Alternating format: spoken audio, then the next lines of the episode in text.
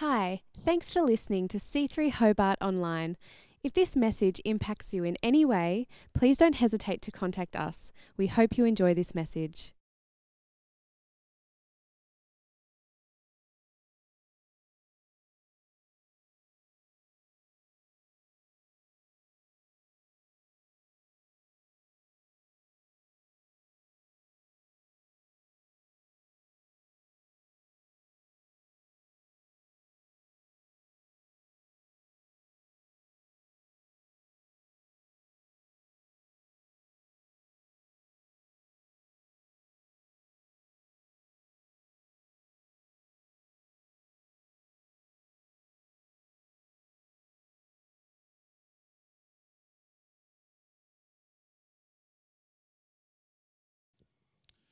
I, I want to greet you all in the name of our Lord Jesus Christ. Amen. Can I hear better amen? That's better. Can I hear a good amen this side? Thank you so much. Those of us who don't know me, my name is Innocent. My middle name is Tawanda, and my second name is Mzingo, my surname. I confuse myself at times because at work they know me by my middle name. In church they know me by my first name. I made a decision when I came to Australia that I'm going to go by my middle name for a change. So every time I get calls and they say I want to speak to Innocent, I know it's my friends from UK and Africa. If I get a call saying, Can we speak to Tawanda? I always know it's about work. So at least I can distinguish those two. We are in the middle of epic tales. Uh, Pastor Sean, he started the series when he was talking about David. He said he titled his message "Doing Average Well." David was overlooked by his parents when they were looking for a king. And we remember Pastor James coming here talking about Abraham and Isaac. And he said something that was so important that I still remember even up to now that we need to grow our inner man so much so that he is stronger than the things that we see or that are surrounding us. And Aaron last week, he was talking about Hezekiah. When the doors of the temple were shut, he came back to restore worship and open the doors of worship again. I want to take you through some uh, another epic tale today. I feel so strong in my heart that God is going to show up in this place and He's going to touch a few people this morning. There is a growing hunger in the body of Christ. I am hungry for God. I am thirsty to see a greater manifestation of God in our time. I've been a Christian for 35 years. I got saved when I was 14 years. 19 of those 35 years, I was in pastoral ministry. I have witnessed a few times God doing things. I've seen people being healed. I've seen people being delivered. I've seen God doing the miraculous. But for some reason, this year I had a hunger. I have a hunger. That's more than the hunger that I've had before. I'm saying to God, I want more. I want more. I want more. And talking to people around, there is this, there's this growing hunger in Christians that they are desiring to see more. I don't want to just come and go. I just want, don't want to, to be part of a, a, a, a, a movement where I come to church, go back home, come to church, go back home the same. I want more. And this is the time we are living that God is wanting to outpour His Spirit in a strong way. The psalmist in Psalms chapter 60 he says something that a lot of people are saying now. He's saying, God, you walked off and left us. kicked our defenses to bits. I like the message Bible. And stalked off angry. Come back. Oh, please come back. It does seem like the cry we have. We are saying, God, it looks like you have packed your bags and gone away. You have forsaken us and gone away. And we are beckoning to God and say, God, come back. Come back. If you read Psalm 61, David says, they think it was a time when he was, when he was running away from Absalom or when he was running away from Saul, and he was away hiding, running away from the place of worship, Jerusalem, in hiding in some cave somewhere. He cries out to God and said, Hear my cry, O God, attend unto my prayer. From the end of the earth will I cry unto thee. When my heart is overwhelmed, lead me to the rock that is higher than I. For you have been a shelter for me and a strong tower from the enemy. Maybe this morning that's your prayer. You're saying, God, hear my cry. From the ends of the earth, please do hear my cry. We're talking about a gentleman today called Gideon. We find him in the book of Judges at a time of darkness, complete darkness. Things that used to be normal had become abnormal. The Bible says they were under oppression from the Midianites for seven years.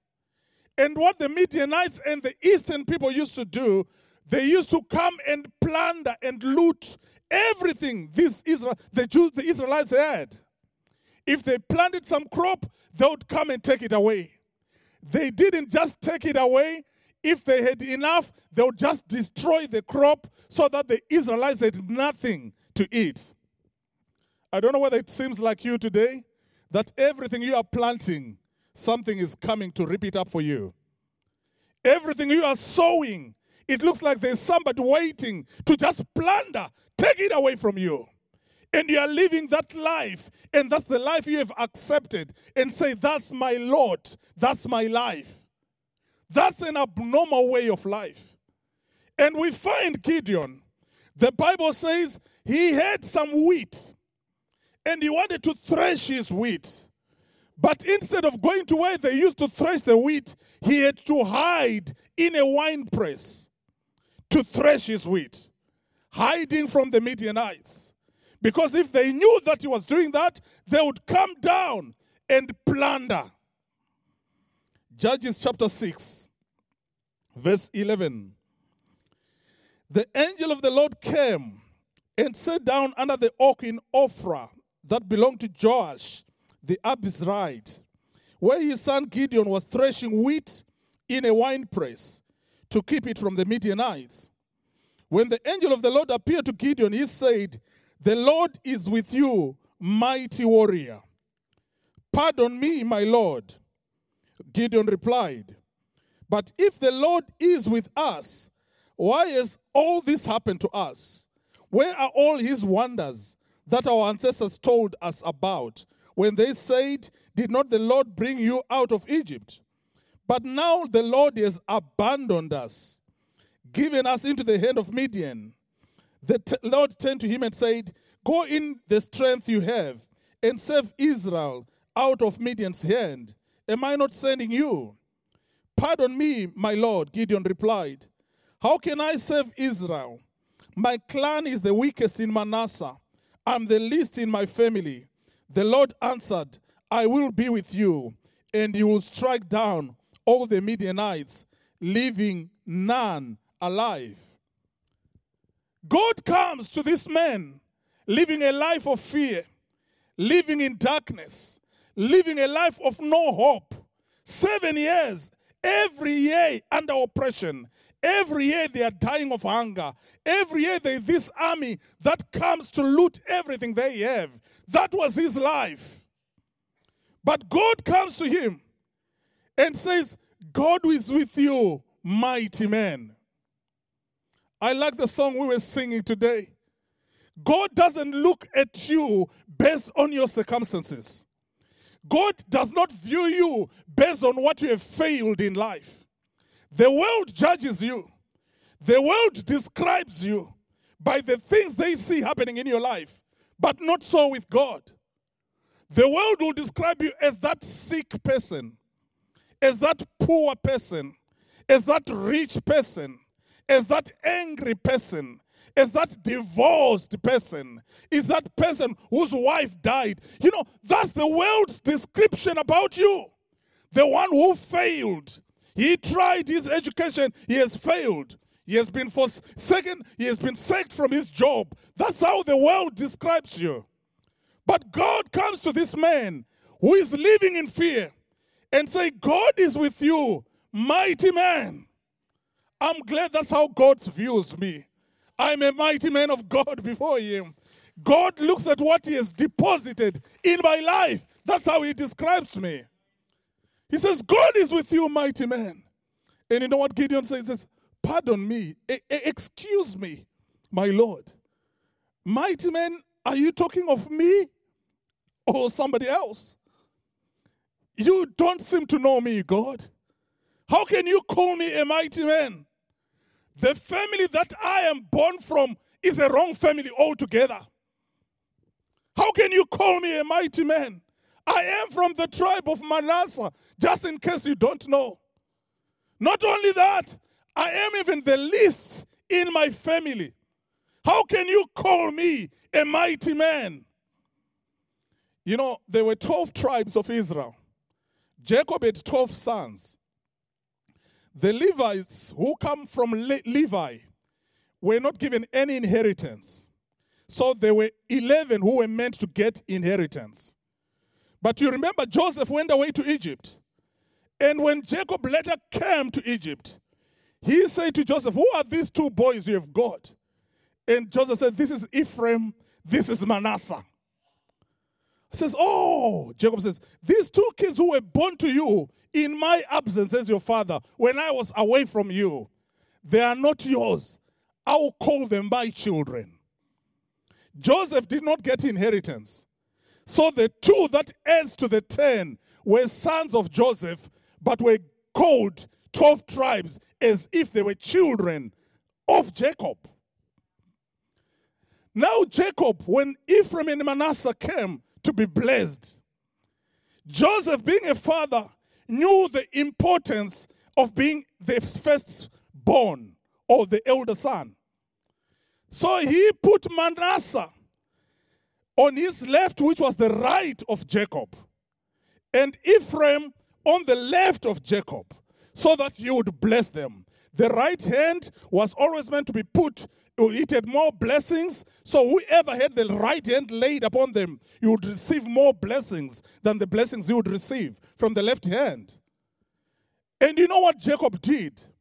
Instead of putting his right hand on Manasseh, who was the elder, he crossed his hands. He put his right hand on Ephraim and the left hand on Manasseh, the elder one. Joseph saw that and said, You are making a mistake, father. This is the elder one. This is the elder. Please put your right hand on Manasseh. And Jacob says, I know my son. I know what I'm doing. He will be blessed too but this one will be greater. So when Gideon is saying, My tribe is of Manasseh, he's saying, We are not counted. My father, though he was an elder, he didn't receive a bigger blessing. The younger one even got the blessing for him. So we are, how can you call me a mighty man? And he says, I'm not even the firstborn. It was important to be the firstborn. He said, I am the least in my family. When God is working, He doesn't care where you come from. He doesn't care about your background. He doesn't care whether you come from a broken family or not. When God is working, you become a mighty man of God. Then he asked some questions which we were probably asking. Okay, God, you have come to help us. But where have you been? Where are the miracles, Lord? We don't see any miracles anymore.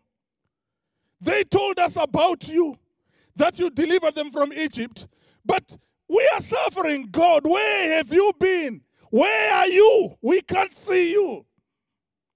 Maybe you are crying today, sickness or whatever. You're saying, Where is God? And you've tried Him maybe for so long. You're now in disappointment. You just live a life of disappointment, a life of fear. The things that are meant to be normal in your life have become, uh, the, the things that are supposed not to happen in your life, they are abnormal things. They become your normal. You've even put a tag on yourself to describe yourself by the things that have fallen on your life, by the failures that you have faced in your life, by the brokenness that you have experienced in your life, the scars that are in your heart. That's how you describe yourself. That's how you see yourself. But God comes and say, "Mighty man." And he says, I'm going to deliver the people. I will deliver the Midianites into your hands. Judges chapter 7, verse 7, it says, The Lord said to Gideon, With 300 men that leapt, I will save you and give the Midianites into your hands. Let all the others go home. So God spoke to this Gideon. And Gideon tried some tests and said, God, if you're speaking to me, let me see this and that. Then God says, Now blow the trumpet and call all the armies so that we prepare to go and fight against this vast army of the Midianites. 32,000 people came around from Israel, a big army. But do you know how many they were facing? The Midianites and the eastern people, they were at least 135,000 army. Where am I getting this? If you read chapter 8, verse 10, you hear you see there God doing the mathematics. He was talking of the ones that were left after every 120 died, there was left only 15,000 in that war. So 32,000. They have come. Remember, they've been under the Midianites for so long, but they are facing 135,000. You know, God is amazing. The bigger your problem, the more God can do in your life.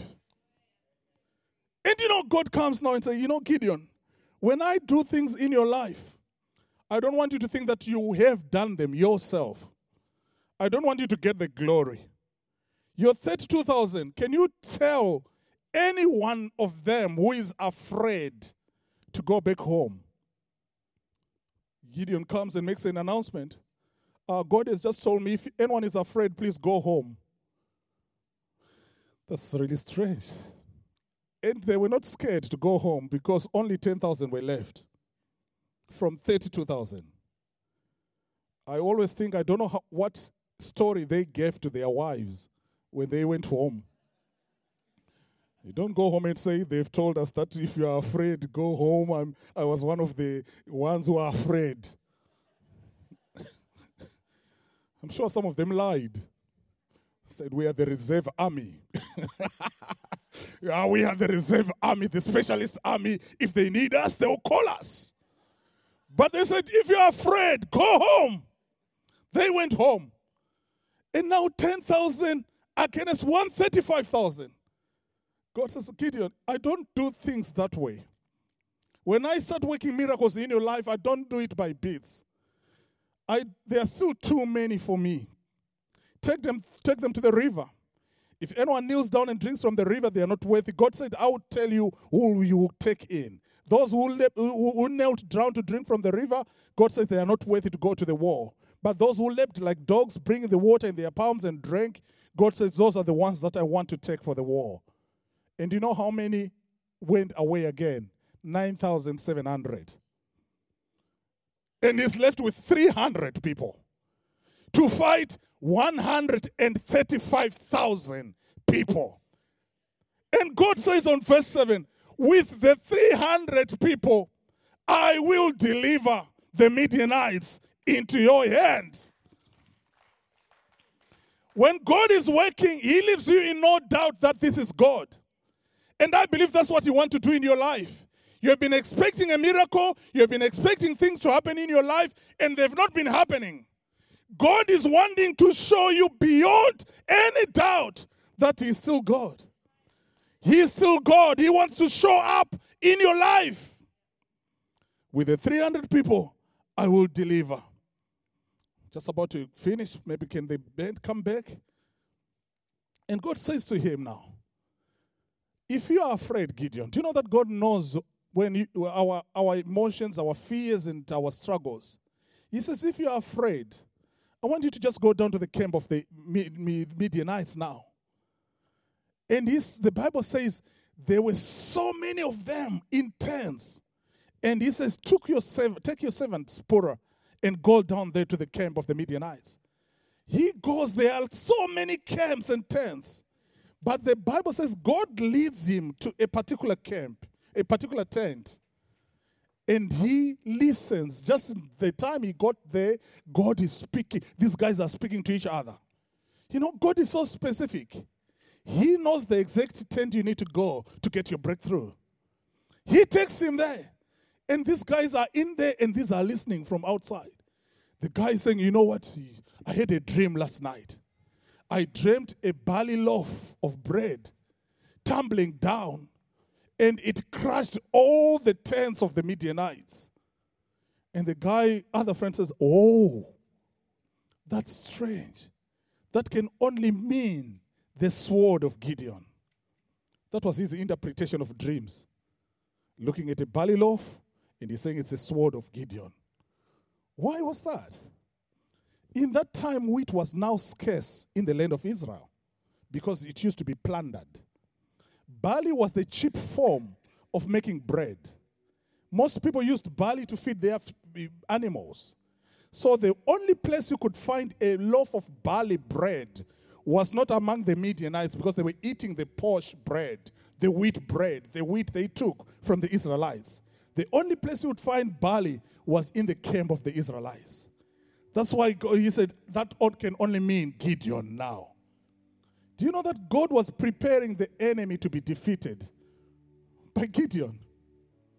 The Lord had already worked in the enemy that was so vast and big in their eyes, but he had already done things to cause fear in the camp of the enemy.